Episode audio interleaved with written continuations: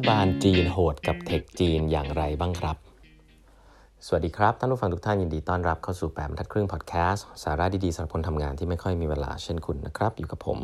ต้องกุยบุตรเจ้าของเพจแปดบรรทัดครึ่งฮะอันนี้เป็น อี พี ที่หนึ่งพันสองร้อยแปดสิบสี่แล้วนะครับที่เรามาพูดคุยกันนะครับก่อนอื่นนะครับคลาส leading with empathy นะครับ building high performance team with effective feedback นะครับคลาสที่เบสออกมาจากคลาสที่คนชื่นชอบกันแล้วก็โหวตว่าเวิร์คที่สุดนะครับใน Stanford เอ็ม บี เอ Class นะครับก็คือ Touchy Feely นะครับเราจะมาคุยกันเพียงแค่สิบห้าที่นั่งเท่านั้นนะครับก็ตอนนี้เหลืออยู่สามที่นั่งนะครับก็ใครที่สนใจก็รีบสมัครเข้ามานะครับโอเคอ่าดูได้ดูรายละเอียดได้ใน ไลน์ โอ เอ ของแปดบรรทัดครึ่งนะฮะเครื่องหมาย add แล้วก็ eight half e i g h t h a l f นะครับแล้วก็เอ่อ Facebook Page ของแปดบรรทัดครึ่งนะครับโอเควันนี้ผมเอ่อเล่าต่อเนาะถึงความโหดของของรัฐบาลจีนนะรัฐบาลจีนนะตะกี้พูดเกริ่นไปแล้วว่าสิ่งหนึ่งซึ่งเป็นสัญญาณที่รุนแรงมากนะครับถ้าใครจำได้เนี่ยแล้วมันส่งสัญญาณไปทั่วเลยก็คือเอ่ออาลีบาบาเนี่ยเอ่อแจ็คมานะครับจะ ไอ พี โอ ตัวธุรกิจสำคัญของเขาก็คือธุรกิจ Fintech นะเอ่อตัวนั้นเนี่ยธุรกิจกลุ่มนั้นเรียกว่า Ant Financial นะครับอาลีที่ข้างในมีหลายๆอย่างเลยแหละนะครับเบสออนอาลีเพย์เนี่ย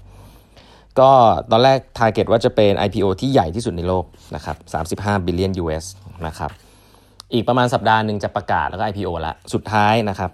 มีการประกาศว่าโดนเบรกครับโดนเบรกแบบไร้เหตุผลเลยนะพอโดนเบรกเสร็จปุ๊บแจ็คหมาหายตัวไปพอสมควรนะครับแล้วก็นู่นนี่นั่นสุดท้ายครับรัฐบาลจีนออกออกออกอะไรนะเขาเรียกว่าออกออก regulation มาแล้วก็กล่าวหานะครับกล่าวหาเลยนะกล่าวหาบริษัทอาลีบาบานะครับอย่างแรกเลยนะครับว่ามีมีความเป็นไปได้นะครับในเรื่องของ monopoly นะครับ antitrust law นะครับซึ่งตัวนี้เนี่ยเป็นตัวที่เคยทำให้ Microsoft เนี่ยจ่ายมาเยอะแล้วนะครับอยู่ดีรัฐบาลจีนก็เนี่ยฮะบอกว่าเอ้คุณเป็น monopoly นะต้องจ่ายค่าปรับนะครับแล้วก็ต้องโดนสอบสวนหลายอย่างว่าเป็น monopoly หรือเปล่านะฮะกินรวบหรือเปล่านะครับก็อยู่ดีอาลีบาบาก็ต้องจ่ายค่าปรับให้กับเรกูเลเตอร์ที่จีน two point eight billion U S นะครับในเดือนในเดือนนั้นเลยนะครับแล้วก็หลังจากนั้นเนี่ยก็ไล่พูดคุยนะครับเทคจีนอ่ารัฐบาลจีนไล่พูดคุยกับแอปทั่วไปเลยนะเหมยถวนนะแอปแอปแอปฟู้ดเดลิเวอรี่นะครับพินตั๋วตั๋วนะแอปอีคอมเมิร์ซที่ใหญ่อันนึงนะครับแล้วช่วงนั้นเนี่ยก็จะมีข่าวแปลกๆออกมาเยอะมากนะครับก็จะมีข่าวที่ว่า Executive ของเอ่อหลายๆบริษัทนะครับก็จะ step step down ลงมาจากการเป็น Chief Executive หรือว่าเป็น Chairman นะครับยกตัวอย่างเช่นแจ็คมาก็หายไปเลยนะครับแล้วก็จะมีข่าวเอ่อบริษัทเหล่านี้บริจาคเงินนะฮะเอ่อเขาบอกเหมยถวนเนี่ยหวังซิงที่เป็นเจ้าของเนี่ยโดนโดเนทเงิน two point seven billion นะครับให้กับ charity นะครับให้สำหรับการทำ research เกี่ยวกับวิทยาศาสตร์นะพินตั๋วตั๋วนะครับก็บริจาคเงิน one point eight five billion นะครับให้กับ Education Fund นะครับบริษัท Home Appliance ที่ชื่อ Media นะครับก็บริจาคnine hundred seventy-fiveล้านเหรียญนะครับให้กับรัฐบาลนะครับเนี่ยก็มีคนรวยๆออกมาบริจาคเงินในช่วงนั้นเต็มไปหมดเลยครับก็คือนี่คือเมืองจีนนะครับก็คือแบบรัฐบาลเอาจริงนะครับเหมือนไม่รู้เขาเรียกว่าจะเรียกกันแกล้งหรืออะไรก็ไม่รู้แหละแต่ว่าสุดท้ายก็ก็เกิดเหตุการณ์นี้นะครับทำให้เริ่มต้นจาก Alibaba ไอ พี โอ สิ่งนั้นไม่ได้นะครับถัดมานะครับก็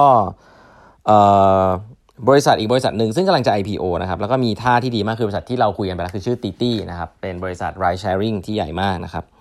ก็อย่างที่บอกครับว่าจริงๆมันก็ยังไม่ได้ถูกกฎหมายซะทีเดียวนะเหมือนเมืองไทยเนาะเพราะว่ามันไม่ได้เป็น regulated คนขับไม่ได้มีใบอนุญาตอะไรแบบเนี้ยแต่ว่าก็อย่างที่บอกครับมันก็มีประโยชน์กับคนคนก็เหมือนกลับตาข้างเดียวใช้กันมาตลอดนะครับทีนี้กำลังจะ ไอ พี โอ นะครับ ไอ พี โอ เนี่ยใหญ่พอสมควรแล้วก็จะจะ raise เงินได้ fourteen point four billion นะครับในเดือนมิถุนายนปีtwenty twenty-oneปีที่แล้วนี่เองนะครับก็คือใหญ่มากอยู่ดีเมืองจีนนะครับ Chinese regulator เนี่ยก็บอกว่าจะแบนเซอร์วิสนี้ครับ ตอนที่กำลังจะ ไอ พี โอ ลองนึกภาพดูบริษัทกำลังจะ ไอ พี โอ อะไรกันโตอยู่ดีแล้วตัวเองก็มีธุรกิจในจีนอยู่ดีรัฐบาลออกมาว่าจะแบนเซอร์วิสนี้จะไม่ให้อยู่ใน App Store ของจีนนะครับเรกูเลเตอร์ก็บอกว่าให้มาจัดการเรื่องนู่นนี่นั่นให้เรียบร้อยก่อนนะโลเคชั่นต่างๆนะครับแล้วที่น่าสนใจสุดท้ายเนี่ย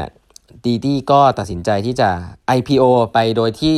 เอ่อเขาบอกว่ามันมีความเข้าใจผิดกับรัฐบาลว่านึกว่ารัฐบาลให้แล้วแต่สุดท้ายยังไม่ให้นะฮะสุดท้ายครับเอ่อ Didi ก็เจอปัญหาครับกับรัฐบาลจีนครับตอน ไอ พี โอ ไปแล้วก็เจอนู่นเจอนี่จนสุดท้ายห้าเดือนนะครับห้าเดือนหลังจากที่ Go Public ไปนะครับก็ต้องเตรียมที่จะ delist ตัวเอง delist ตัวเองออกจาก Stock Exchange ของ ยู เอส นะครับไอ้เรื่องเหล่านี้แหละ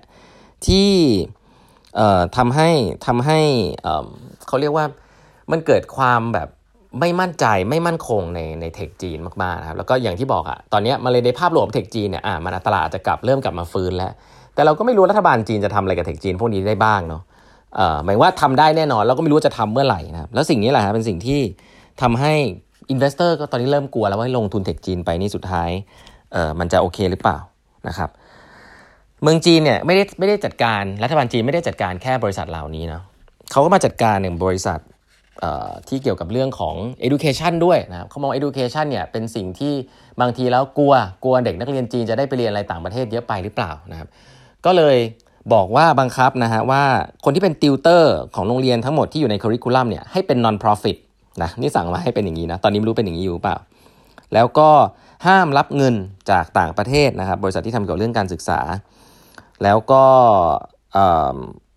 สิ่งเหล่านี้แหละก็เป็นสิ่งที่ทำให้หุ้นการศึกษานะครับหุ้นบริษัทการศึกษาใหญ่ๆที่จีนเนี่ยลดลงต่ำกว่า ห้าสิบเปอร์เซ็นต์ เลยนะครับนี่คือเขาไล่เบี้ยกันบริษัท เอส เทค ด้วยนะครับส่วนบริษัท Tencent เนี่ยโดนอะไรก็โดนอันนึงแน่นอนครับเพราะว่ามีคนพูดกันเยอะครับว่าเกมเนี่ยเป็น spiritual opium นะเป็นโอ้โหเป็นเป็นฝิ่นเชิงจิตวิญญาณก็คือว่าเด็กติดเกมนะครับเมืองจีนก็มีนโยบายออกมาว่าต้องให้เด็กอายุเกินสิบแปดปีเท่านั้นที่เล่นเกมนะครับแล้วก็จะต้องเล่นไม่เกินสามชั่วโมงต่อสัปดาห์อะไรเงี้ยนี่คือสิ่งที่เป็นจุดเริ่มต้นเนาะผมไม่รู้ตอนนี้มันปรับไปแค่ไหนแล้วแต่ว่าลองนึกภาพเห็นว่ามีนโยบายพวกนี้มันออกมาได้จากการตู้มออกมาอย่างเงี้ยมันมีผลกับธุรกิจมากๆนะครับเนี่ยนะฮะแล้วมันก็ทำให้เอ่อเรื่องราวต่างๆเนี่ยมันเกิดขึ้นทำให้ความมั่นใจต่างๆเนี่ยของบริษัทเทคใหญ่ๆของจีนเนี่ยกับมุมของอินเวสเตอร์เนี่ยมันน้อยลงนะครับเอ่อทางตัว Tencent เองเนี่ยหรือตัว WeChat เองเนี่ยที่อยากจะทำเรื่อง FinTech เนี่ยก็ต้องมาเวิร์คกับรัฐบาลเยอะมากนะครับโดน regulate จนเหมือนจะกลายเป็นแบงค์ไปเลยนะครับ FinTech เนี่ยจะกลายเป็นแบงค์ไปเลยต้องลงทุนอะไรเพิ่มเติมใหม่มากมายจนเงินของ Tencent เนี่ยก็ล่อยหล่อนะจนถ้าจำได้เนี่ย Tencent เนี่ยขายธุรกิจหลายๆอันออกไปเพื่อเอาเงินกลับมากลับมากลับมาแบ็คบริษัทตัวเองเนี่ยอย่างเช่นเขาขายธุรกิจก็คือ เจ ดี ดอท คอม นะตัวนี้ตอนแรกเขามีหุ้นอยู่ก็ขายทิ้งไปนะอีกตัวหนึ่งซึ่งผมว่าอันนี้อาจจะมีผลเห็นคนรอบข้างมีอยู่ก็คือ Sea Group นะครับเนี่ย Shopee เอ่อ Shop หุ้นเอ่อบริษัทที่เอ่อถือหุ้นนะครับเป็นเจ้าของ Garena แล้วก็ Shopee เนี่ย Sea Group เนี่ยก็ Tencent ก็ขายหุ้นทิ้งไปจำได้ว่าตอนขายหุ้นทิ้งไปหุ้นร่วงหนักเลย สามสิบเปอร์เซ็นต์ นะครับแล้วตอนนี้หุ้นก็โอ้โหผมว่าลงมา เจ็ดสิบถึงแปดสิบเปอร์เซ็นต์ นะหุ้น Sea Group จากพีคนะครับก็เพราะว่ามันมีมันมีเหตุของมันแบบนี้แหละนะก็ก็ต้องเล่าให้ฟังว่าทุกอย่างเกิดขึ้นจากการที่เขาเรียก paradigm shift เลยนะครับที่เมืองจีนเขาเรียก paradigm shift ว่าภาพใหญ่ของเทคจีนเขาจะบอกว่ารู้ไหมว่าใครใหญ่นะครับเทคจีนจะใหญ่แค่ไหนก็ตามก็แพ้รัฐบาลครับนี่คือสิ่งที่เป็นเป็น take away ของโพนิมานะครับในหนังสือเล่มนี้นะครับที่เขาบอกว่ายูก็เป็นได้แค่คนที่ช่วยซัพพอร์ตรัฐบาลให้เติบโตขึ้นประเทศให้เติบโตขึ้นแต่ยูอย่าหวังเมื่อก่อนเนี่ยเขาบอกว่า Tencent เนี่ยชอบพูดว่าตัวเองอยากเป็น infrastructure ของเมืองจีนนะหลังจากนั้นเนี่ยเขาบอกโพนี่มาไม่กล้าพูดคำนี้อีกเลยนะครับก็สิ่งเหล่านี้แหละครับที่ผมคิดว่านำมาแชร์กันแล้วกันเนาะในหนังสือเล่มนี้นะครับสนุกดีนะครับเรื่องของการ เอ่อ เขาเรียกว่าไดนามิกต่างๆการเติบโตของเทคจีนแล้วก็มาจบด้วยว่าจุดนี้ของเทคจีนจะไปยังไงต่อนะครับเมื่อรัฐบาลเข้ามาควบคุมก็มีความไม่แน่นอนเกิดขึ้นเยอะนะผมคิดว่าราคาหุ้นต่ำแล้วแหละมันจะเติบโตขึ้นมาใหม่หรือเปล่าอย่างไรผมว่ารัฐบาลจีนยังไงก็ยังเป็นแฟกเตอร์ที่จะออกมาทำให้ความไม่มั่นใจของนักลงทุนมีมากขึ้นนะครับวันนี้เวลาหมดแล้วนะครับฝากกด subscribe แปดบรรทัดครึ่ง podcast ด้วยนะฮะแล้วก็ class leading with empathy นะครับสามที่นั่งสุดท้ายใครสนใจก็สมัครกันเข้ามาได้นะครับ ไลน์ โอ เอ ของแปดบรรทัดครึ่งแล้วก็ Facebook page ของแปดบรรทัดครึ่งนะฮะพบกันใหม่วันพรุ่งนี้กับแปดบรรทัดครึ่ง podcast นะครับสวัสดีครับ